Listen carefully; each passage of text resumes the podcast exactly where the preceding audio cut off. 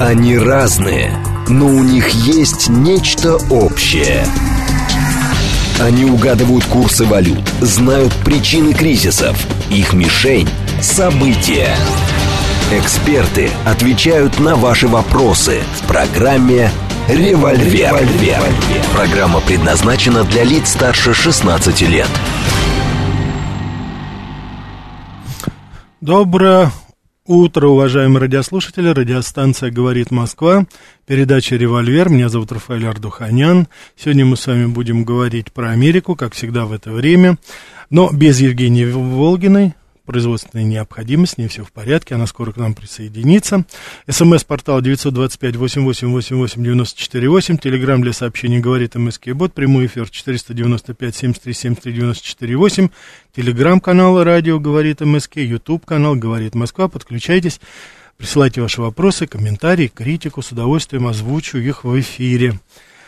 А, а, как вы знаете, у нас передача «Диалог», так что, пожалуйста, не стесняйтесь. Ларри Пикенс, ему 29 лет. О нем я буду говорить в настоящем времени, потому что он жив. Неоднократный привод в полицию, с детства криминальная активность, попытка изнасилования, вооруженные нападения, угон автомобилей. Не так долго проводил время в тюрьме, ссылаясь на этот список. Ну, постепенно, постепенно, постепенно человек шел к финальной точке своего, я надеюсь, такой короткой все-таки жизни. Ну а с другой стороны Дональд Мак, 43 года, врач. Учился больше 10 лет, получил стипендию из необеспеченной семьи. Посвятил себя работе в госпитале, заботился о детях. По мнению многих специалистов и его коллег, и самое главное его пациентов, был замечательный человек, который делал гораздо больше, чем иногда положено, заботился о детях, невзирая на их социальный статус. Среди его пациентов было очень много бедных афроамериканцев, которые жили недалеко от Теннесси, в госпитале Кэмпбелла, где он работал. И вот в один из таких дней э, Ларри Пикинс, 29 лет, пришел в госпиталь для того, чтобы э, для того, чтобы сделать перевязочку травмы, которую он получил, будучи в наркотическом угаре. И, судя по всему, угар этот еще не прошел. И Ларри Пикинсу показалось, что он слишком долго ждет доктора. Вот. И когда он увидел доктора Мака, который, как я уже сказал, заботился, в основном был педиатр, заботился о детях, он прямо там в госпитале на глазах у медсестры разрядил обойму из пистолета в этого доктора, которого он посчитал виновным в том, что он ждет лишние там сколько-то минут. А о нем уже, о докторе мы говорим в прошедшем времени. Вот об этом Ларри Пикинсе мы говорим в настоящем времени. Жив-здоров. Арестован, особо и не сопротивлялся, может быть, не был в состоянии из-за наркотиков, может быть, и уже, так сказать, и бросил на это все, плюнул на все, ну, в общем, кто знает. Две жизни. Почему я начал нашу передачу с этого? Это произошло недавно в штате Теннисе, вчера. Почему я сейчас говорю об этом? Дело в том, что в той или иной форме чтобы показать накал социальной жизни сейчас в Америке, то, что происходит. Это сейчас вот видно абсолютно на всех уровнях. Мы очень часто говорим о каких-то политических событиях, предвыборная кампания, там различные встречи, визиты, Блинкина там или еще что-то. А вот я когда, вы знаете, я уже вам несколько раз говорил, что я в основном сейчас стараюсь общаться вот с своими знакомыми на среднем таком уровне, смотрю локальную прессу, вот, э, вот такого накала страстей в взаимоотношениях между людьми, самыми разными социальными, расовыми, религиозными группами. А, он беспрецедентен в Америке. Такого не было, вот насколько я помню, за все время моего пребывания там.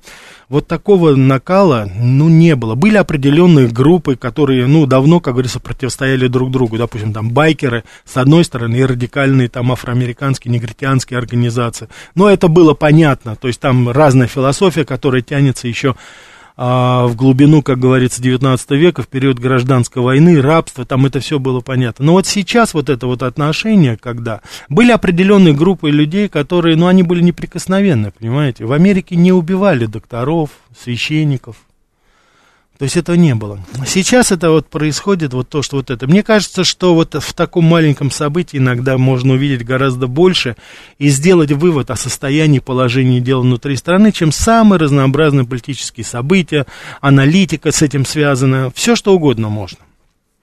Человек просто пришел, ему что-то не понравилось, и он убил совершенно постороннего человека, который ему слова не сказал потому что можно было бы там интерпретировать какое-то слово, он что-то там подумал, его нет, просто. На глазах у сестры, осматривая в этот момент, только закончив осматривать ребенка одного, врач шел по коридору. Зашел в эту комнату, так сказать, поговорил с медсестрой и был застрелен. Ну, не понравилось. Но я думаю, не надо объяснять, что Ларри Пикинс негр, а Дональд Мак, он, так сказать, белый человек, скажем так. Вот это, так сказать, то, что сейчас происходит. Я, дело в том, что я больше, вы знаете, что я не слишком, так сказать, часто вот такие примеры привожу. И у меня, поверьте, вот я сейчас смотрел, таких примеров более чем достаточно. После 4 июля, особенно после Дня независимости, стрельбы, так сказать, во всех штатах, особенно в Чикаго, это я даже сейчас не беру об этом. Просто я бы хотел, чтобы вы э, обратили на это внимание, потому что это действительно есть вещи, которые беспрецедентные. К сожалению, очень многие другие вещи, они совершенно уже нами воспринимаются нормально. Ну вот, допустим, что я имею в виду? Мы с вами уже прекрасно знаем, что э, современная нынешняя администрация и в лице и правовых структур, и исполнительной власти, судебной власти, они преследуют Трампа, делают все для того, чтобы Трамп, ну, никоим образом не появился на президентских выборах. Делается абсолютно все, пускаются самые разнообразные механизмы. Мы с вами как-то так думали, ну, вот еще дно там какое-то, еще куда там, еще, что еще могут? Обыски незаконные, арест незаконный, ну, все, фабрикация незаконная, интерпретация закона незаконная, все там, как говорится, это. Ну, естественно, следующий шаг мы думали, ну что, а куда еще опуститься? А семья вот как? Нет, семья тоже Опять вызывали Кушнера зятя э, в Трампа, опять его пытали по поводу этих выборов 2020 года, 6 января, так сказать. Все, в общем, как говорится, по полной программе. Все абсолютно по полной программе. Требуют от него уже, уже от кого угодно. Они, я не знаю, не готовы, по-моему, уже из космоса получить какой-то сигнал, лишь бы было бы что-то на Трампа. Так что здесь, как говорится, во все тяжкие, и здесь сложно что-либо уже сделать, потому что я даже не знаю, что еще. Наверное, вот, ну, окончательно, вот если уже так вот дно-дно, это, наверное, если они вот маленького младшего Дональда Трампа, как несовершеннолетнего, если они еще ребенка начнут допрашивать, вот это, наверное, уже тогда будет полностью, как говорится, картина маслом, что называется. Вот. Я вот сейчас это говорю, вы знаете, а если честно, а, я вот сейчас так думаю, ну, наверное, нет. А вы знаете, да все может быть уже. Уже просто все может быть. А я утверждаю, что если не будет получаться, то мне кажется, что Дональд Трамп должен очень и очень побеспокоиться о своей физической безопасности, потому что я думаю, что в данном случае здесь э, и на это тоже пойдут. Найдется какой-нибудь такой Ли Харви Освальд с непонятными, так сказать, намерениями, с непонятной винтовкой, и, так сказать, все может произойти. Ну, посмотрим, как это будет развиваться. Значит, любопытная ситуация сейчас складывается у нас с назначением э, начальника генерального штаба. А, объединенного командования Соединенных Штатов Америки, потому что сейчас пришло время, время для ротации. Администрация Байдена выдвигает своего кандидата, а, так сказать, сенатор из Алабамы, он, так сказать, собственно говоря, э, блокирует это решение. Вот это очень любопытно сейчас здесь э, происходит событие. Это вот тоже вопрос о противостоянии. Но, казалось бы, здесь, э, ну, не может быть такого особого, это не такая должность, которая могла бы принципиально сыграть роль в политическом противостоянии. Это тоже, знаете, знаете, определенно все-таки э, политический истеблишмент, они не воюют вот про, а, а, в, в рамках армии, они стараются все-таки здесь какой-то консенсус поддерживать, потому что армия, солдаты, это святое, что называется. И здесь, э, как вы сами понимаете, происходит такая вещь, что республиканцы, они в очень большой степени сейчас, ну, мстят, скажем так, э, американцам, э, мстят демократам, потому что они, так сказать, блокируют кандидатуры, которые есть там, причем абсолютно безосновательно, только на основании того, что в комитете вот по вооружениям и армии они, так сказать, имеют, скажем так, большинство, и они сейчас вот там с перевесом в несколько голосов блокируют это. И сейчас, естественно, администрация Байдена поднимает, так сказать, шум и гам о том, что страдает наша безопасность, потому что армия осталась без своего, ну, что называется, командующего. Так что здесь это тоже вот любопытно, это противостояние, потому что вот на таких уже мелочах, что это, ну, непонятно даже. Сенатор Турбервиль от э, Алабамы, он, так сказать, как раз и занимается сейчас вот этим, э, этой, этой кампанией и, так сказать, вставляет всяческие палки в колеса в нынешней ситуации, когда вот сейчас проходят встречи НАТО на высшем уровне, то мы здесь, как вы сами понимаете, это достаточно симптоматично, потому что это, конечно же, говорит еще раз о тех противоречиях, которые внутри, с одной стороны, а с другой стороны, мы с вами становимся свидетелями таких, знаете, уже а, шагов и событий вот в политической жизни, которые раньше они были, может быть, знаете, ну, не практически невозможно. И тем не менее, вот они сейчас у нас происходят сплошь и рядом. Сплошь и рядом, и в дальнейшем это будет, безусловно, противостоять. Так, у нас полная линия. Давайте я отвечу на вопрос, а потом продолжим. Слушаю вас. Доброе утро, Ростислав. Рафаэль, а, мне да. к вам да, да. Два вопроса по поводу выдвижения экспоспреда прион Ники Хейли. Первый, вы знаете, я в другом эфире на «Говорит Москва» процитировал давние слова Джин Киркпатрик, что будет или от Москвы мат Вашингтону, или Вашингтон обанкротит Москву, потому что Москва играет в шахматы, а Вашингтон в монополию. Угу. Ну а даже Саманта Пауэр вот таким глобальным мышлением не обладала, когда там увещевала Чуркина. И вопрос, а вам лично из постпредов США при ООН кто и чем запомнился?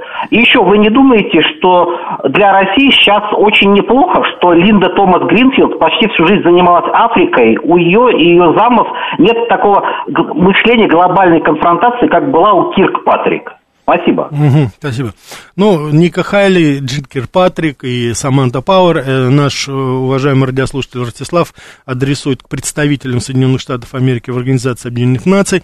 Для меня это достаточно символично, потому что в 1999 году я как раз был на приеме, как журналист, был на приеме в Организации Объединенных Наций. Там я познакомился с нашим постпредом при Организации Объединенных Наций, нашим послом там, вот, и это был никто иной, как Сергей Викторович Лавров. И буквально через год он пошел на повышение и, так сказать, стал уже работать в центральном аппарате МИДа и стал нашим министром иностранных дел. Я застал еще, я видел э, господина Чуркина, царство ему небесное, но, к сожалению, мы не говорили, я с ним лично, персонально не знаком, просто были на одном мероприятии, потом я уже, что называется, я уже уехал вернулся обратно. Так что это то, что касается этого. По поводу Саманты Пауэр, по поводу Ника Хейли, да, Ника Хейли, но вы знаете, у нее нет никаких перспектив сейчас. Ника Хейли, она сейчас выдвигается от республиканской партии а, в президенты, но учитывая Трампа, учитывая Десантиса, там, конечно, шансы минимальные. И самое главное, я это говорю не потому, что а, не потому, что я не согласен там или, допустим, э, слишком низко оцениваю политическую позицию Никель, там просто нет денег. Там просто не денег, она собрала несколько миллионов, но это ни о чем в нынешней ситуации. Мы с вами прекрасно знаем, что уже предвыборные кампании, начиная с праймери, они э, уже на начальном этапе будут стоить миллиард, ну, если не миллиарды, ну уж сотни миллионов долларов, это уж точно. Так, давайте еще возьмем, потом. Да, слушаю вас. Ну, добрый день. Добрый день. Она Николай беспокоит. Вы знаете, вот я послушала вас, и складывается впечатление, что в Соединенных Штатах какая-то хаотизация политической жизни идет, причем такая искусственная. И в этой связи непонятно, какую роль вообще играет население. Оно что, безмолвно смотрит на все это и чешет репу и думает, к чему бы это. Или все-таки каким-то образом а, общественное, э, ну, общество как-то выражает свое неудовольствие этим, или э, боится того, что может быть хуже э, для рядовых американцев. И вообще странно, конечно, что в европейских странах придерживаются какой-то политической культуры, Э, где вот эти вот противостояния отдельных кланов э, в руководстве стран, оно э, не выливается вот на публику, так как это произошло в Соединенных Штатах. По-моему, это какая-то новелла uh-huh. в политической жизни. И какие могут быть последствия? В принципе, народ Соединенных Штатов, он готов к гражданской войне, вот так внутренне или Я нет? понял, да, спасибо, спасибо, спасибо, хороший вопрос. Вы знаете, все-таки американцы это более практичная нация.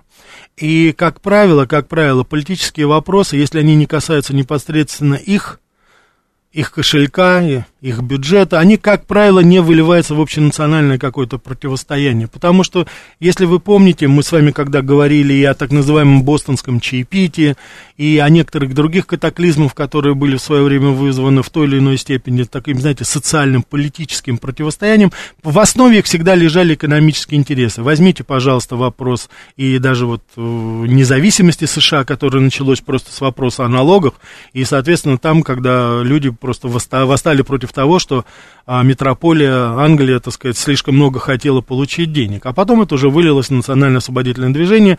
И, конечно же, сейчас, а, если вы спросите любого американца, а уж тем более историка, он вам скажет, что это было стремление к независимости, что это было свободолюбивое действие колонистов. Безусловно, я не хочу даже с этим спорить, но в основе это было все-таки вопрос налогообложения ча.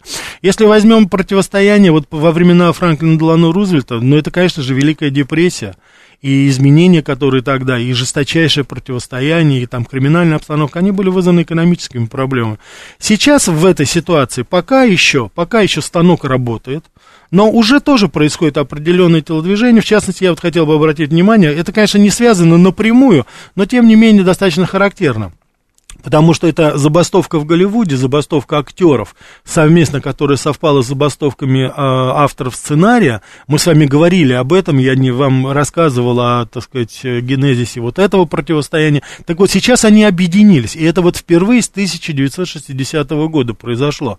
Сейчас они совместно выступают уже против значит, засилие, да, ну, правда, такие не антиправительственные, это антикорпорационные, скажем так, выступления, но, тем не менее, они достаточно интересны, причем вот даже Мэтт Дэмон знаменитый, вот в Лондоне проходит премьера очередного блокбастера голливудского, они там ушли вот в знак солидарности с бастующими актерами там. Вопрос ведь там очень простой, дело в том, что корпорации получают суперприбыли, а вот авторы сценария и рядовые актеры, ну, средние руки, скажем так, актеры, они получают свою, что называется, зарплату, оклад Polat. Конечно, звезды получают свои гонорары, они там оговаривают отдельным контрактом э, какие-то проценты с э, проката и прочее. А вот основная масса, вот те люди, которые играют эпизодически, второстепенные роли, они являются членами этого профсоюза, и они, конечно же, не получают тех огромных дивидендов.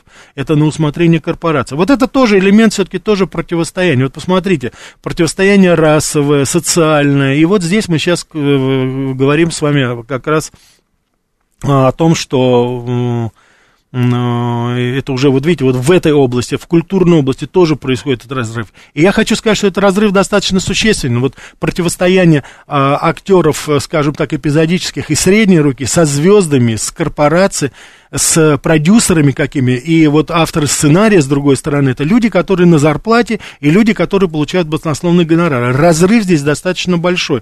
Так что вот здесь это тоже один из показателей, и э, выльется ли это в какое-то политическое противостояние, пока нет пока нет. Я, вы знаете, все-таки придерживаюсь концепции Владимира Ильича Ленина в революционной ситуации. Это, конечно же, изначально это противоречие. Это вот достаточно и более чем достаточно в Америке. Так называемые, как Ленин называл, кричащие противоречия.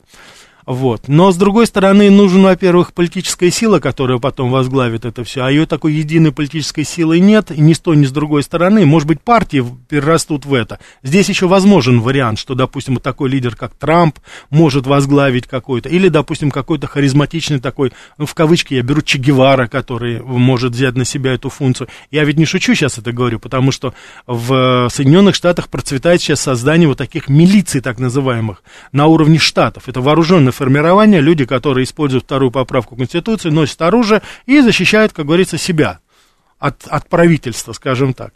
Вот. Но есть третье условие еще, которое Ленин выделял, это обнищание народных масс. Вот этого пока нету, и мы сами прекрасно понимаем, что пока работает печатный станок, Вряд ли это произойдет, потому что все-таки относительно экономическое положение пока стабильное, и цены вот на энергоресурсы выровнялись. Посмотрим, как это будет дальше развиваться. Так что вот это при условии, вот при этих условиях, возможно, какие-то все-таки э, варианты, вот, о которых вы говорили. Демонтажер пишет, вам бы мемуары конспектировать и выпустить. Вот, спасибо, спасибо большое, да, да. Так, вот у нас вот подключился такой, товарищ Умаров говорит, подключаюсь, а тут хуже, чем пропаганда. А, господин Умаров, вы считаете пропаганда что? То, что э, негры убивают белых, что, или белые полицейские убивают черных, это пропаганда? Это что, неправда? Это что, не так? Не можете, да, вот вы воспринимать какую-то отрицательную информацию э, о Западе, да, вот, ну, не может быть, вот, только э, скажи, даже если это правда, это сразу пропаганда. Я так понимаю, что у нас все плохо, да, господин Умаров, исходя из вашей логики, да, совсем.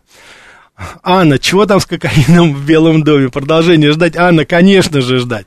Конечно же ждать. Я вам хочу сказать, что э, успешнейшим образом ведется расследование сейчас по нахождению кокаина в э, Белом доме. Следствие уже близко к разгадке. Очерчен круг подозреваемых. Их всего лишь 500 человек. Я не шучу, это официальная информация. 500 человек подозреваются в том, что они оставили так сказать, э, кокаин в Белом доме. Я не удивлюсь, если узнаем мы скоро, что в числе этих 500 человек, ну, нет такого персонажа по фамилии Хантер Байден. Но что-то мне все-таки складывается именно, именно такое впечатление. Вот. Это, конечно, фарс, уважаемые радиослушатели. Я хочу, чтобы мы с вами прекрасно это понимали. Это фарс. Самое главное, мне очень нравится риторика Карин Жан-Пьер, это пресс-секретарь Белого дома, который говорит, а вот в тот день, когда нашли кокаин, семьи Байденов не было в Белом доме. Ну, конечно, кокаин же у нас оставляется именно в тот же день, да, то есть его за день, за два, за три там где-то оставить, это было невозможно, наверное, я правильно так, так понимаю.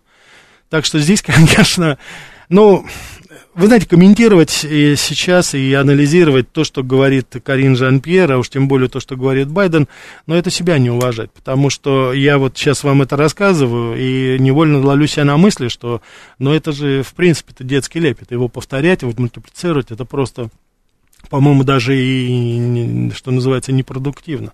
Комментировать там пока нечего. Конечно же, Хантера Байдена отмажут, Конечно же, отмажут семейство Байденов, это коррумпированное семейство, взяточники, я уже вам говорил, что 9 членов, 9 членов семьи, это согласно, я еще раз хочу повторить, сенатской комиссии, это не, не, даже не журналист придумал, это сенатская комиссия очертила, значит, по законодательству, она сказала, что 9 членов семьи Байденов в той или иной форме использовали свое положение для получения денег, в той или иной форме. Поэтому э, вы, вы можете себе здесь представить то, что происходит. Э, а и что самое интересное, вот это тоже беспрецедент. Когда Джо Байдену, президенту Соединенных Штатов, задают вопросы по этому, он просто смеется и посылает журналистов в той или иной форме. Как, кстати, и Карин Жан-Пьер. Ответов нету. Если вы посмотрите последние, ну, хотя бы штук 10 пресс-конференций Карин Жан-Пьер, это просто абсолютно наглый футбол журналистов. Журналисты возмущены. Вот то, что они пишут, то, что они описывают, каким образом с ними обращаются, там это просто вот такое хамское, наплевательское отношение. Точно так же, вот если вы посмотрите, пожалуйста, где-то, ну, может быть, год, два года где-то тому назад, когда это началось, точно так же обращались с российскими журналистами, и с африканскими, и с некоторыми арабскими журналистами. Игнорирование было полное. Просто затыкался рот и Кирбен, и э, Карин Жан-Пьер, и потом и до нее, так сказать, наша Джейн Саки. Это было просто отсылание, ну, в, в относительно культурной форме. Не отвечают на вопросы. Смысл пресс-конференции тогда просто непонятен. Сейчас я предлагаю вам вместе со мной послушать выпуск новостей, а потом продолжим про Америку. Они разные, но у них есть нечто общее. Они угадывают курсы валют, знают причины кризисов. Их мишень – события. Эксперты отвечают на ваши вопросы в программе «Револьвер». Добрый день, уважаемые радиослушатели. Радиостанция «Говорит Москва», передача «Револьвер». С вами Рафаэль Ардуханян. Сегодня говорим про Америку. Спасибо за ваши за ваше послание, которое здесь есть. Вот. Так. Из этих 500 человек. А Зеленский? Нет, Зеленский вне подозрения. Вы знаете, 47-19. Зеленский вне подозрения, так что здесь, как говорится, не будем. У него, у него других грехов хватает, по-моему, по самое горлышко. Не Белый дом, а проходной двор. Ну, совершенно верно. Совершенно верно, да. Так что здесь уж что это. Так, вот 88-70, а, если Трамп придет к власти СВО, есть вероятность, что быстрее закончится? Конечно. Конечно, и это, кстати, сейчас то, что э, эту карту разыгрывают сейчас сторонники Байдена, говорят о том, что если придет к власти Дональд Трамп, то тогда, значит, будет свернута помощь. Я, кстати, хочу сказать, что и Трамп, и Десантис, они, э, ну, Трамп достаточно явно, но Десантис тоже достаточно осторожно высказывается по поводу дальнейшей поддержки. Потому что основной вопрос вот во время встречи в Вильнюсе, где Байден, так сказать, так лихо очень от своего лица, он, так сказать, наверное, думает, что он уже избрался на второй срок, он пообещал а, Зеленскому, что будут его поддерживать, ну, что называется, до скончания времен. А, и я, кстати, хочу сказать, что здесь есть определенный элемент правды, потому что в целом, в целом, здесь такой двухпартийный у них консенсус по этому поводу. Вопрос не стоит в том, помогать, не помогать, вопрос стоит в том, чтобы а, насколько это делать, каким образом помогать. Я думаю, что Дональд Трамп, он тоже, говоря о том, что он закончит эту эту, эту войну, как говорится, договорившись с нами, он тоже немножко лукавит. Конечно же, в любом случае, в той или иной форме это будет все-таки оказываться помощь посильная. Вот. Другое дело, что нынешняя администрация это делает уже напрямую, и, собственно говоря, и подтверждает тот факт, что Америка является частью этого конфликта, как и НАТО. Ну, НАТО, НАТО это без Америки это ничто, поэтому, конечно же, и НАТО, и Америка, они в очень большой степени сейчас подчеркивают, подтверждают свою вовлеченность в этот конфликт уже физически, уже основательно там. Там воюют их специалисты, там воюют их спутники, там воюют их инструкторы, там воюют их оружие, там воюет, так сказать, самая разнообразная гуманитарная помощь. Так что говорить уже о том, что это не так, это уже, по-моему, даже бессмысленно. Давайте мы еще возьмем. Да, слушаю вас. Добрый день, Рафаэль Сергей Алексеевич. Да, Сергей Алексеевич, здравствуйте. Вот то, о чем вы говорили в первой половине. Угу. Пикинс там 29 лет. Да, да, да, убийство в Теннессе. Застрелил врача, ну, который нормальный человек. Берем лист бумаги, делим на две половины. Слева пишем США, справа Россия. Так. У нас заходит полицейский в магазин, достает ПМ и давай. Я уж фамилию его забыл, шестерых, по-моему, он положил, признан нормальным, здоровым и получил э, вечное состояние в тюрьме, так? Угу. Теперь вы говорите, преследуют Трампа. Помните выборы Ельцина? Сергей Алексеевич, у меня, ради бога, извините, вы говорите о том случае, вот он э, сколько лет, сколько тому назад, это же, я не помню, недавно что-то, чтобы было. Вы имеете... Нет, ну вот э, фамилия полко, э, майор милиции вошел в магазин. Но это лет шесть тому назад, вот этот ну, был. Лет, да, лет а, 6, Евсюков, Евсюков. Вот... О, точно, параллель провожу. Это, это, извините, Нилс Майкл нам подсказал, спасибо вам большое. Да. Да. Да, да, да, вот, подонок. Выборы Ельцина. Помните, в почтовом ящике всем вы вкидывали, не дай бог, как, как преследовали всех, кто был против Ельцина. Теперь объединенный штаб, там у них кадровая политика. О боже, а мы тут разве отстаем? Давайте вспомним Козырева и одного и Сердюкова. Да они оба переплюнут всю Америку, наверное. В чем, говорите... Сергей Алексеевич, в чем связь, я не понял, между убийством в Теннессе и вот то, что вы... Ну, насчет этого Евсюкова мне понятно, а что вы имеете в виду вот насчет этого э, Козырева и остальных?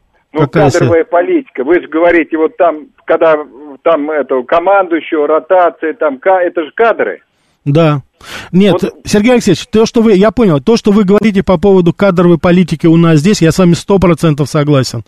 И это, кстати, вот. адресуется нашему высшему руководству, то, что это безответственные назначения были, и, к сожалению, до сих пор продолжаются. Я с вами сто процентов согласен. Да, я вот, правда, не могу найти. В Америке были такие безответственные э, назначения, чтобы министр иностранных дел, сейчас он сидит в Америке, он так себя и называл, я американец. Или Нет. назначить министра обороны, которого ненавидела вся армия. Такое было в Америке. Я вас понял, да, спасибо. Спасибо, Сергей Алексеевич. Я хочу сказать, что, ну, было, конечно, потому что назначение, не, нынешнюю администрацию возьмите, некоторые назначения, они, ну, мягко говоря, вызывают вопросы по поводу их компетентности. Это касается и вице-президента, это касается и государственного секретаря Блинкина, это его, как говорится, эти вояжи в, вот сейчас из Джакарта он вернулся, ни с чем опять. Вот, э, вот посмотрите, заявление самого президента, заявление, чего ж тут говорит. Это все есть. То, что касается э, кадровой политики, то, что касается Козырева, я хочу сказать, что это вне всякого сомнения. Это, я, это назначение, во-первых, это Ельцина был.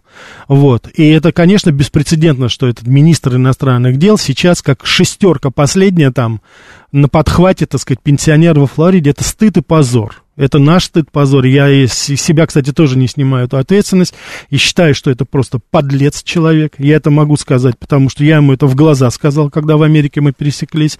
Поэтому он таким был, таким и остался. Здесь, конечно, говорить нет. И я, если вы говорите об ответственности, я сейчас критикую власти Соединенных Штатов Америки, ни в коей мере не снимаю ответственность нашего руководства за некоторые назначения, которые у нас были и есть. Это касается и Сердюкова, это касается и Чубайса, это касается Дворкова, Марковичей и прочих людей, которые, так сказать, э, я уж не знаю, каким образом завоевали доверие нашего высшего руководства. И ответственность за это лежит на нашем высшем руководстве, в том числе и президента. И здесь никаких у нас двойных стандартов, ну, кто слушает мои передачи, вы прекрасно знаете. Я и говорю сейчас о тех тенденциях, которые происходят в Соединенных Штатах Америки, именно потому, что я не хочу, чтобы они были у нас. Я искренне этого не хочу. И тот, кто из вас слушает мои передачи, допустим, Америка Лайт, вы знаете, что то хорошее, что есть в Америке, я тоже искренне хочу, чтобы это было у нас здесь, на нашей родине. Поэтому я вот и по вашим, так сказать, посланиям, я вижу, что это и вы это понимаете, и я очень рад, потому что я своей целью, как журналист, ставлю именно это. Все хорошее, что есть, и не только в Америке, а повсеместно, мне очень хочется, чтобы это было у нас. Я хочу, чтобы мы выпускали хорошие смартфоны, я хочу, чтобы мы делали хорошие автомобили, я хочу, чтобы у нас была своя хорошая одежда, свое программное обеспечение. Но я не хочу, чтобы была такая, так сказать, ситуация, как в городах Америки. Я не хочу, чтобы была, так сказать, такая, э, там, э, допустим, э, политика в отношении национальных меньшинств и политика гетто, которая там сейчас вот производится в Америке. Я не хочу, чтобы была такая колониальная политика, допустим, которую проводит Запад. Так что это вопрос, ну, с моей точки зрения, для меня он ясен, и цель моя здесь тоже ясна, и если, я насколько понял, и вот Сергей Алексеевич, вы наш постоянный слушатель, я думаю, что и вы тоже придержитесь такого, э, такого, так, так, такой позиции, скажем так. Так, Строгинский, а как Трамп будет выдвигаться, если он под судом? А это дело не мешает. Согласно закону США, это, так сказать, можно сколько угодно под судом находиться. Более того, если вы не совершили какие-то а, какие-то э, правонарушения, которые подпадают под федеральную статью, то вы можете, даже, вы даже из тюрьмы можете подать заявку и быть избранным куда-то, так что здесь это. А вот случай там, допустим, с сенатором от Пенсильвании, говорит, что вы даже можете из, э, скажем так, из э, психушки даже подать заявление и стать сенатором от штата Пенсильвания, вот как это недавно у нас произошло. Так, давайте еще возьмем, потом продолжим. Да, слушаю вас. Да, доброе утро, Доброе... Рафаэль, Дмитрий. Да, Дмитрий. А, вы знаете, хотел вот узнать, какую у вас а, вещь. А, в Америке много, ну, по крайней мере, раньше говорили о вмешательстве России в избирательный процесс в США. Как вы думаете, в 2000, когда там, 24-м, да, в октябре мы вообще заинтересованы и имеем ли мы э, техническую и физическую возможность на такие действия. И как в Америке вообще относятся к тому, насколько Россия действительно влияет на внутренние дела США? Я понял, да, спасибо. Значит, у нас нет таких технических возможностей, э, какие есть у Соединенных Штатов. Но мы можем влиять, и мы можем осуществлять и защищать наши интересы в Соединенных Штатах Америки при известной скажем так, э, профессиональной политтехнологии, которую надо выстроить в отношении нынешней администрации. Это у нас не делается. Это, к сожалению, пока не востребовано нашим политическим руководством. Мы можем гораздо более, огранич... А, гораздо более ограниченными средствами, я сейчас говорю и материальными, и информационными, мы можем, тем не менее, в той или иной форме влиять. Это первое. Второе, не надо преувеличивать вот значение такого влияния, скажем так, вот такого, знаете, прямого.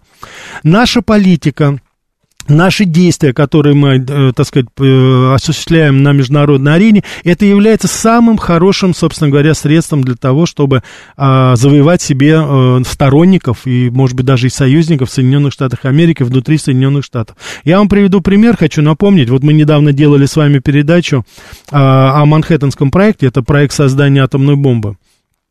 Так вот, я хочу сказать, как вы сами понимаете, тогда у Советского Союза, ну, вообще никаких возможностей не было повлиять на общественное мнение, допустим, Соединенных Штатов, и уж тем более повлиять на научную среду, которая занималась непосредственно этими разработками. Но вы посмотрите, как наша политика, освобождение Европы от фашизма, наша борьба с нацизмом, героическая борьба нашего народа, сколько сторонников нам она придала, сколько нам дала людей среди самых разнообразных социальных групп, начиная от простых там рабочих людей, которые, так сказать, помогали тогда э, России. Я хочу сказать, что тогда вот профсоюзы, допустим, Америки, они собирали средства, отправляли, э, так сказать, оборудование, вооружение, покупали в Америке, отправляли на, в качестве, так сказать, вот э, второго фронта, так называемого, да, пока, пока Америка и Англия не вступили в 1944 году уже непосредственно.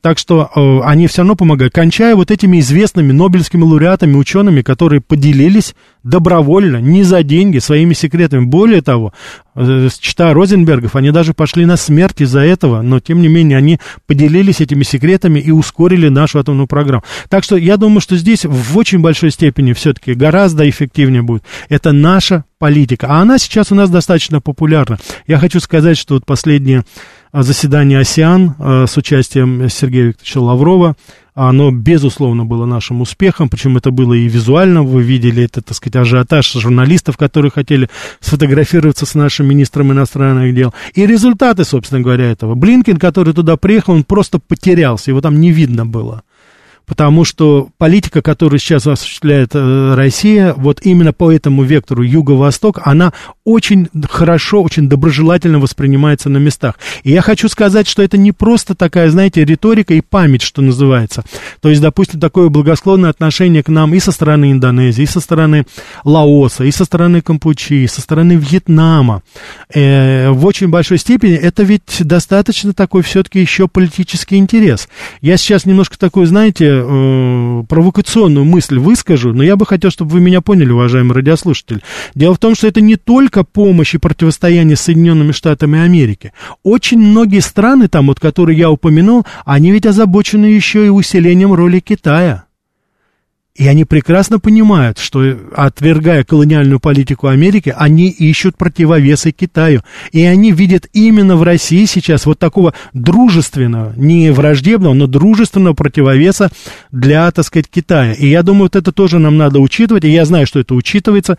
Э, те, кто из вас слушает, вы знаете, я достаточно критически отношусь к деятельности Министерства иностранных дел, очень часто высказываю свою озабоченность, но здесь, конечно, это победа команды Сергея Викторовича Лаврова, наших дипломатов, которые очень активно сейчас работают в этом направлении. Посмотрите взаимоотношения с Китаем, посмотрите взаимоотношения с Индонезией. У нас было, так сказать, отдельно даже была встреча представители Китая, Индонезии, России там на местах. Это была очень продуктивная, насыщенная вещь. И это, безусловно, вселяет определенный оптимизм, потому что э, мы развернулись туда, и нам нужны новые рынки и для наших товаров, с одной стороны, а с другой стороны, конечно же, нам нужны и это, собственно говоря, Юго-Восточная Азия, это локомотив, так что нам нужны и технологии. Малайзия, Сингапур, Индонезия, там, так сказать, достаточно развито это производство, потому что западные страны там открывают свои филиалы, ну, помимо Индии, помимо Китая. Так что, пожалуйста, это, э, так сказать, такая многовекторная политика, которая дает свои результаты и которая, безусловно, играет положительно на наше реноме, на наш авторитет на международной арене. Так, давайте еще ответим и продолжим. Да, слушаю вас. Добрый день. Рафаэль. Да, добрый день. Вы знаете, хотя добрый, вы знаете, трудно назвать. Да. Вы помните, где-то года два назад, да, наверное, два или больше, ну, вам, вы точно помните, мы с вами обсуждаем, неужели назначат э, Чубайса? Да. Вы, наверное, помните этот эфир. Почему? Потому что мне после этого эфира, мы с вами говорим, я говорю, ну как же, неужели, Рафаэль, ведь это так нужно не уважать свой народ, если его назначат. Через минуту там в вашей студии новости и приказ да. Путина назначить Чубайса тем-то, тем-то уполномоченным по внешним и прочее. Да. Вы знаете, у меня было такое состояние, как будто мне пощечину дали. Я не знаю, как вы себя... Мне за вас было стыдно, клянусь вам. Вот прошло больше двух лет, и я вообще удивляюсь, когда он уезжал, Рафаэль, да. а почему красной дорожки не было? Согласен. Согласен с вами сто процентов. Спасибо. Спасибо. Извините, Спасибо. но вы понимаете, вот вам кадровая политика. Спасибо, а да. Евсюков, он же был сыном крупного э, из э, МВД ну, знаете... Кто-то да был, да, там, да, да, да. Да, да, да. Ну, по крайней мере, ну, он в тюрьме, насколько... Да, да, да, до встречи, Спасибо, спасибо, да. Спасибо. Да. Да, еще раз хочу повторить, я считаю, что это безусловно назначение, и вот вообще вся эта ситуация с Чубайсом, это колоссальный политтехнологический урон для нас, и вы видите вот по реакции наших радиослушателей, и это ведь не только, я прекрасно вижу по вашим сообщениям, да и вообще в целом, мы с вами знаем, какое раздражение вызывал этот персонаж, и назначение его а потом было президентом, просто мне было непонятно. Это просто было непонятно. Я считаю, что это ошибка, причем политическая ошибка нашего президента. Так не должно было быть. И вопрос кадровой политики, он стоит очень и очень остро. Потому что некоторые назначения, они, мягко говоря, вызывают вопросы. Это касается финансового блока нашего правительства. Это касается людей, которые наворовали здесь миллиарды денег, и которые спокойно сейчас проживают где-то за рубежом, и, так сказать, собственно говоря, и в ус не дуют. Как будто так и должно быть такого быть не должно. И я очень надеюсь, что политическое руководство наше услышит. Я не говорю сейчас о вине, я говорю об ответственности за подобные шаги. Они должны быть ответственны. И это я еще раз повторяю по поводу политического, так сказать, политтехнологии, политологии э, и в, в администрации президента, и тех людей, которые формируют внутреннюю политику, кадровую политику. На это надо самым тщательнейшим образом обращать внимание. Я сейчас не хочу говорить такие заученные фразы, там президенту не сказали, президенту не дрожи. Это ответственность первого лица государства. Как говорится, так сказать, все вот тараканы, они здесь, все клопы, они здесь останавливаются, жуки. Поэтому ответственность всегда будет все равно лежать на первом лице. Я искренне надеюсь, что понимание этого есть. А мы с вами сейчас находимся в преддверии очень и очень серьезных кадровых, мы с вами это чувствуем, правильно ведь? Кадровых, так сказать, решений по поводу и нашей армии, и нашего правительства. Посмотрим, как это будет сделать. Я просто искренне хочу пожелать нашему политическому руководству мудрости. И народ слушать надо. Почаще надо слушать народ. Так что здесь совершенно вот. Ну и где сейчас Чубайс? Нилс Мак спрашивает. За рубежом где-то. Курсирует между Лондоном, Тель-Авивом. У нас тут неожиданно у всех израильские паспорта образовались. Прямо, я не знаю. Так, 67. Ну и кто лучше, честный либерал или вор-патриот? Да, господи, хрен редкий не слаще. Так, ну что, конечно же, вот я уже начал говорить по поводу того, что а, встреча, которая была в Вильнюсе, вот встреча в Джакарте, это две, да, э, две, две, две, так сказать, два политических события, которые, безусловно, как бы против, э, их можно рассматривать как бы противопоставляя. Потому что меня несколько непонятна такая, знаете, бравурная оценка наших некоторых политологов, хороших политологов, серьезных, по поводу якобы неудачи Вильнюсской встрече, вот НАТО и так далее. Я хочу просто сказать одну вещь. Дело в том, что э, никто не собирался принимать Украину в НАТО, и это, собственно говоря, было подтверждено. Поэтому говорить о том, что это какое-то достижение, что Украину не, не приняли в НАТО, это, на мой взгляд, не совсем профессионально. Дело в том, что Вильнюсская встреча, она подчеркнула определенное единство НАТО в своей русофобской политике. И для нас это, в принципе, такой, ну, не то что тревожный, но достаточно значительный, заметный знак. Мы должны на это обращать внимание. Они сейчас все, вот на мой взгляд, вот все страны, которые собрались, они сейчас в какой-то, вот мне кажется, именно сейчас, они перешагнули вот эту точку возврата. Ни одна из стран, которые участвуют, за редким исключением, которые, собственно говоря, и высказывают свое мнение, такие как Венгрия, допустим, Турция, эти страны, они уже, так сказать, вернуться на прежнюю позицию своих отношений с Россией не смогут. Финляндия понимает или не понимает, у нее они уже никогда не будут отношения такие, какие были на протяжении многих-многих десятилетий, которые были выработаны еще первыми, так сказать, руководителями Финляндии после Второй мировой войны, когда мы, ну так, я мягко скажу, забыли участие Финляндии на стороне Гитлера против нас, забыли участие финских войск в блокаде Ленинграда, вот, и после этого, так сказать, руководство, которое выстраивало отношения в той или иной форме а, с э, Советским Союзом, и от этого, так сказать, Финляндия только получала прибыль, и она процветала из-за этого, получая достаточно а, дешевое сырье, с одной стороны, с другой стороны, мы с удовольствием покупали, а, так сказать, продукцию ее, я уж не говорю, там Швеция, Польша, Румыния и остальные, они прошли точку невозврата. Америка дожала их в этом плане, и они теперь будут, что называется, все в один голос подпевать и будут делать то, что им скажут Соединенные Штаты Америки. Поэтому для нас это тревожный сигнал. В каком еще плане тревожный сигнал? Дело в том, что сейчас вот данные уже приходят, начинает на полную мощность работать военно-промышленный комплекс и Америки, и Европы. Это тоже для нас должно быть показателем. Мы должны, у нас не так много времени, чтобы закончить то, что мы начали. И я тоже искренне надеюсь, что есть понимание этого. Потому что, как бы хорошо ни работал наш комплекс, а он действительно работает, насколько я понимаю, хорошо, обеспечивая всем необходимым, но против, так сказать, соревноваться с объединенным комплексом и Америки, и Европы нам будет практически невозможно. Значит, наши решения должны быть в каких-то других сферах. Наши решения должны быть в других каких-то ипостасях. Мы должны тоже это прекрасно понимать. Вот это лоб в лоб соревнование у нас уже было в 80-е годы, мы знаем, к чему это привело. Не нужно, так сказать, стар, не нужно, что называется, улетать в космос для того, чтобы противостоять и защищать свои интересы. У нас есть другие технологии, у нас есть другие возможности для этого. Это и вопросы, конечно же, это и кадровая политика. Должны прийти другие люди, должны прийти другие. Причем это везде. Я ведь, говорю сейчас не только о государственном аппарате как таковом, это и культура. Это касается и наших средств массовой информации в очень большой степени. Театр, кино, посмотрите, сплошь и рядом. Поэтому, конечно же, в данной ситуации нам просто нужно очень и очень много обдумать еще раз, а это надо сделать, конечно же, вот на государственном уровне. Давайте еще возьмем. Да, слушаю вас. Алло. Да, да, слушают вас, пожалуйста. Да, доброе утро, Петр Добр... Москва. Ага. Вот э, касаемо Финляндии, вот вы говорите о фашистской, ну, то есть, что они были только союзниками Германии. Ну, mm. это же не совсем э, все, скажем так. Mm-hmm. Они в 20-е годы оккупировали часть э, России, да, и вплоть до 30-х годов они чуть ли Петрозаводск не заняли, и в планах у них это было. И вот второй момент.